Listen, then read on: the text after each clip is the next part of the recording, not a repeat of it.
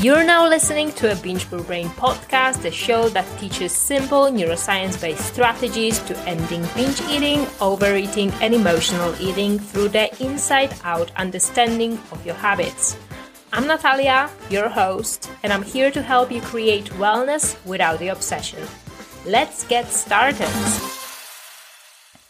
Hello, hello, hello. Welcome back to the Binge Proof Brain podcast. In today's episode, we are going to talk about your deepest desires. And I think I'm going to question whether they are really, really yours. So I thought about recording this podcast episode because New Year is coming, which means that some of you will try to set up some New Year's resolutions. You want to establish some habits. You want to reach some goals based on your desires. Uh, but I want to, you know, poke a hole in your little theory that these are your deepest desires.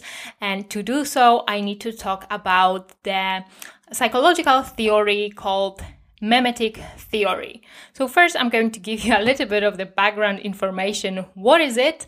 And then we are going to proceed to talk um, about eating disorders, like how how important this mimetic theory is in context of eating disorders. And it would be great if you would come back to this episode later because I'm going to ask you a couple of questions and I believe they require some reflection time. So it would be good if you would set aside some time and, you know, pause after hearing each question. Uh, and especially do it when you really want to uh, come up with those New Year's resolutions. You know, ask yourself those a couple of those questions to really see whether pursuing those goals is worth it this year. Okay, without further ado, let's talk about the mimetic desire. So it's the desire um, that you subconsciously have to imitate other people's desires, and it's universal for all people. And it explains how we learn. And this is very useful desire, but it can also be problematic. So this uh, mimetic theory was proposed by uh, René Girard. And according to him, spontaneous desire is an illusion. that he believed that all desire is mimetic and it's generated by others people's desires because we duplicate other people's desires. so he, he said that we never want something because it is objectively valuable. We want it just because someone else wanted it before us.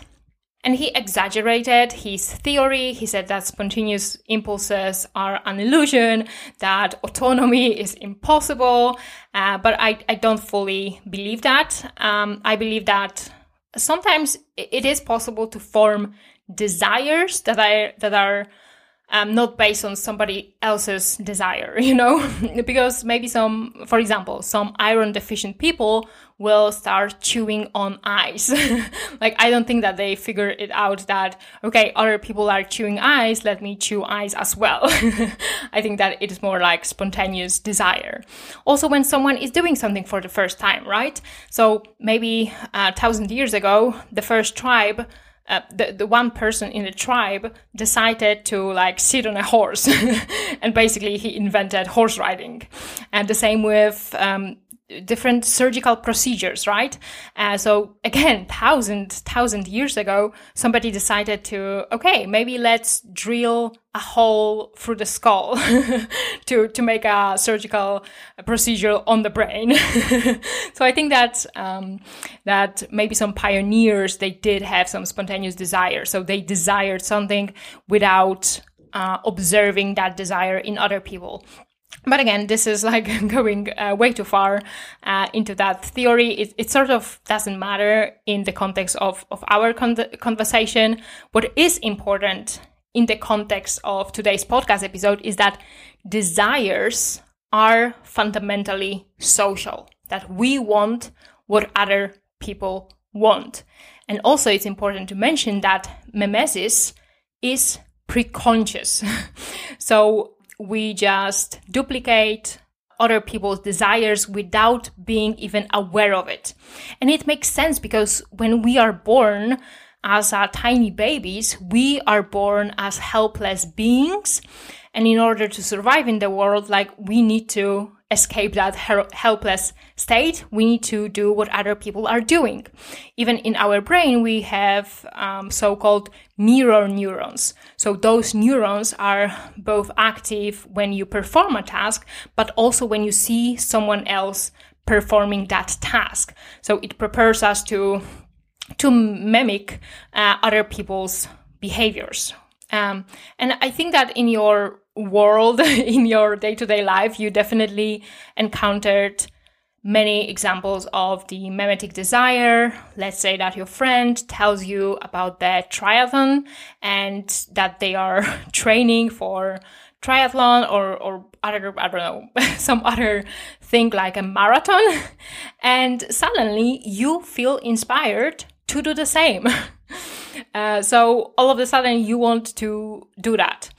Of course, some of us are more picky when choosing our uh, desire, what we want, what we're gonna mimic.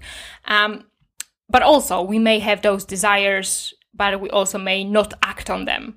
So, of course, when I see people running outside or cycling, I'm, I'm thinking like, oh yeah, I would like that too. But it doesn't mean that I'm gonna get on my bike and also bike outside. Other uh, good example, I think, would be Bitcoin. You know, years ago, nobody knew what the Bitcoin was, and and also other cryptocurrencies.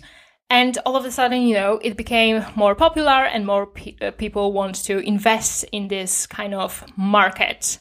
Uh, I think that a lot of cultural learnings are also based on the mimetic desire. Um, let's say that children see uh, their parents drinking coffee, and once the child is old enough, they may pick up the coffee habit themselves. The same with the alcohol. Like, think about it. Would you drink alcohol uh, if you wouldn't, you know, seen it before? Probably the first time you tried the alcohol, it was just this bitter substance that you didn't want to drink, but because it has some um, social and cultural meaning, like you decided to pursue this um, this action as well. I don't know. Maybe you thought that it's it's cool to drink alcohol. Maybe you wanted to fit in, uh, and so on. So mimesis can be motivating. It can be productive. Uh, for example, maybe you see a lot of people traveling and you think like, oh wow, travel must be nice. Let's do it. and then you get some additional benefits from traveling. And maybe you are surrounded with people who read a lot of books and then you feel inspired like, oh, I would like to read books too because it seems like those people benefit from reading books. Maybe your friend went to therapy and all of a sudden you see that your friend kind of changed for the better maybe they have better communication style uh, they are better able to handle emotions and you think to yourself like oh maybe i should attend therapy too. So some desires are again as i said some desires are motivating and some desires uh, we could also categorize them into the innocent desires and uh, pathological desires. Because if I see the food truck outside and I see a big queue of people um, standing in line to buy that food from the food truck, I may think to myself, like, oh, they must be selling pretty good food. Let me also check it out. and all of a sudden, I will have uh, that desire for that, I don't know, hot dog they are selling.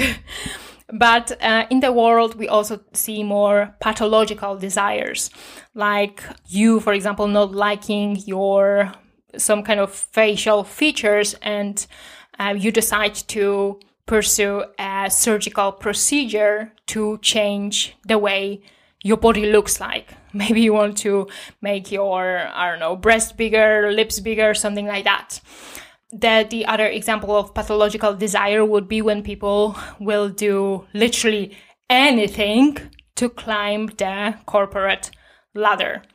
But again those are just the examples you know from from the world. I think what what matters more is uh, how it all uh, applies to eating disorders so i want you to ask yourself you know the things that you are doing or the things that you are planning to change in the upcoming year like what are your desires? Do you want to start running, going to the gym? Do you want to buy iPhone? Do you want to have a certain body aesthetics? Are you trying to pursue weight loss? Are you aiming to get into a certain BMI number? Do you want to wear a certain clothes size? Uh, are you trying to avoid certain foods? Are you trying to eat in a certain way? And do you think that your wishes and desires can they be just desires you duplicated from other people? And to prove my point that a lot of our desires are just conditioned, I would like to quickly talk about the research study done on Fiji, uh, on Fijian population.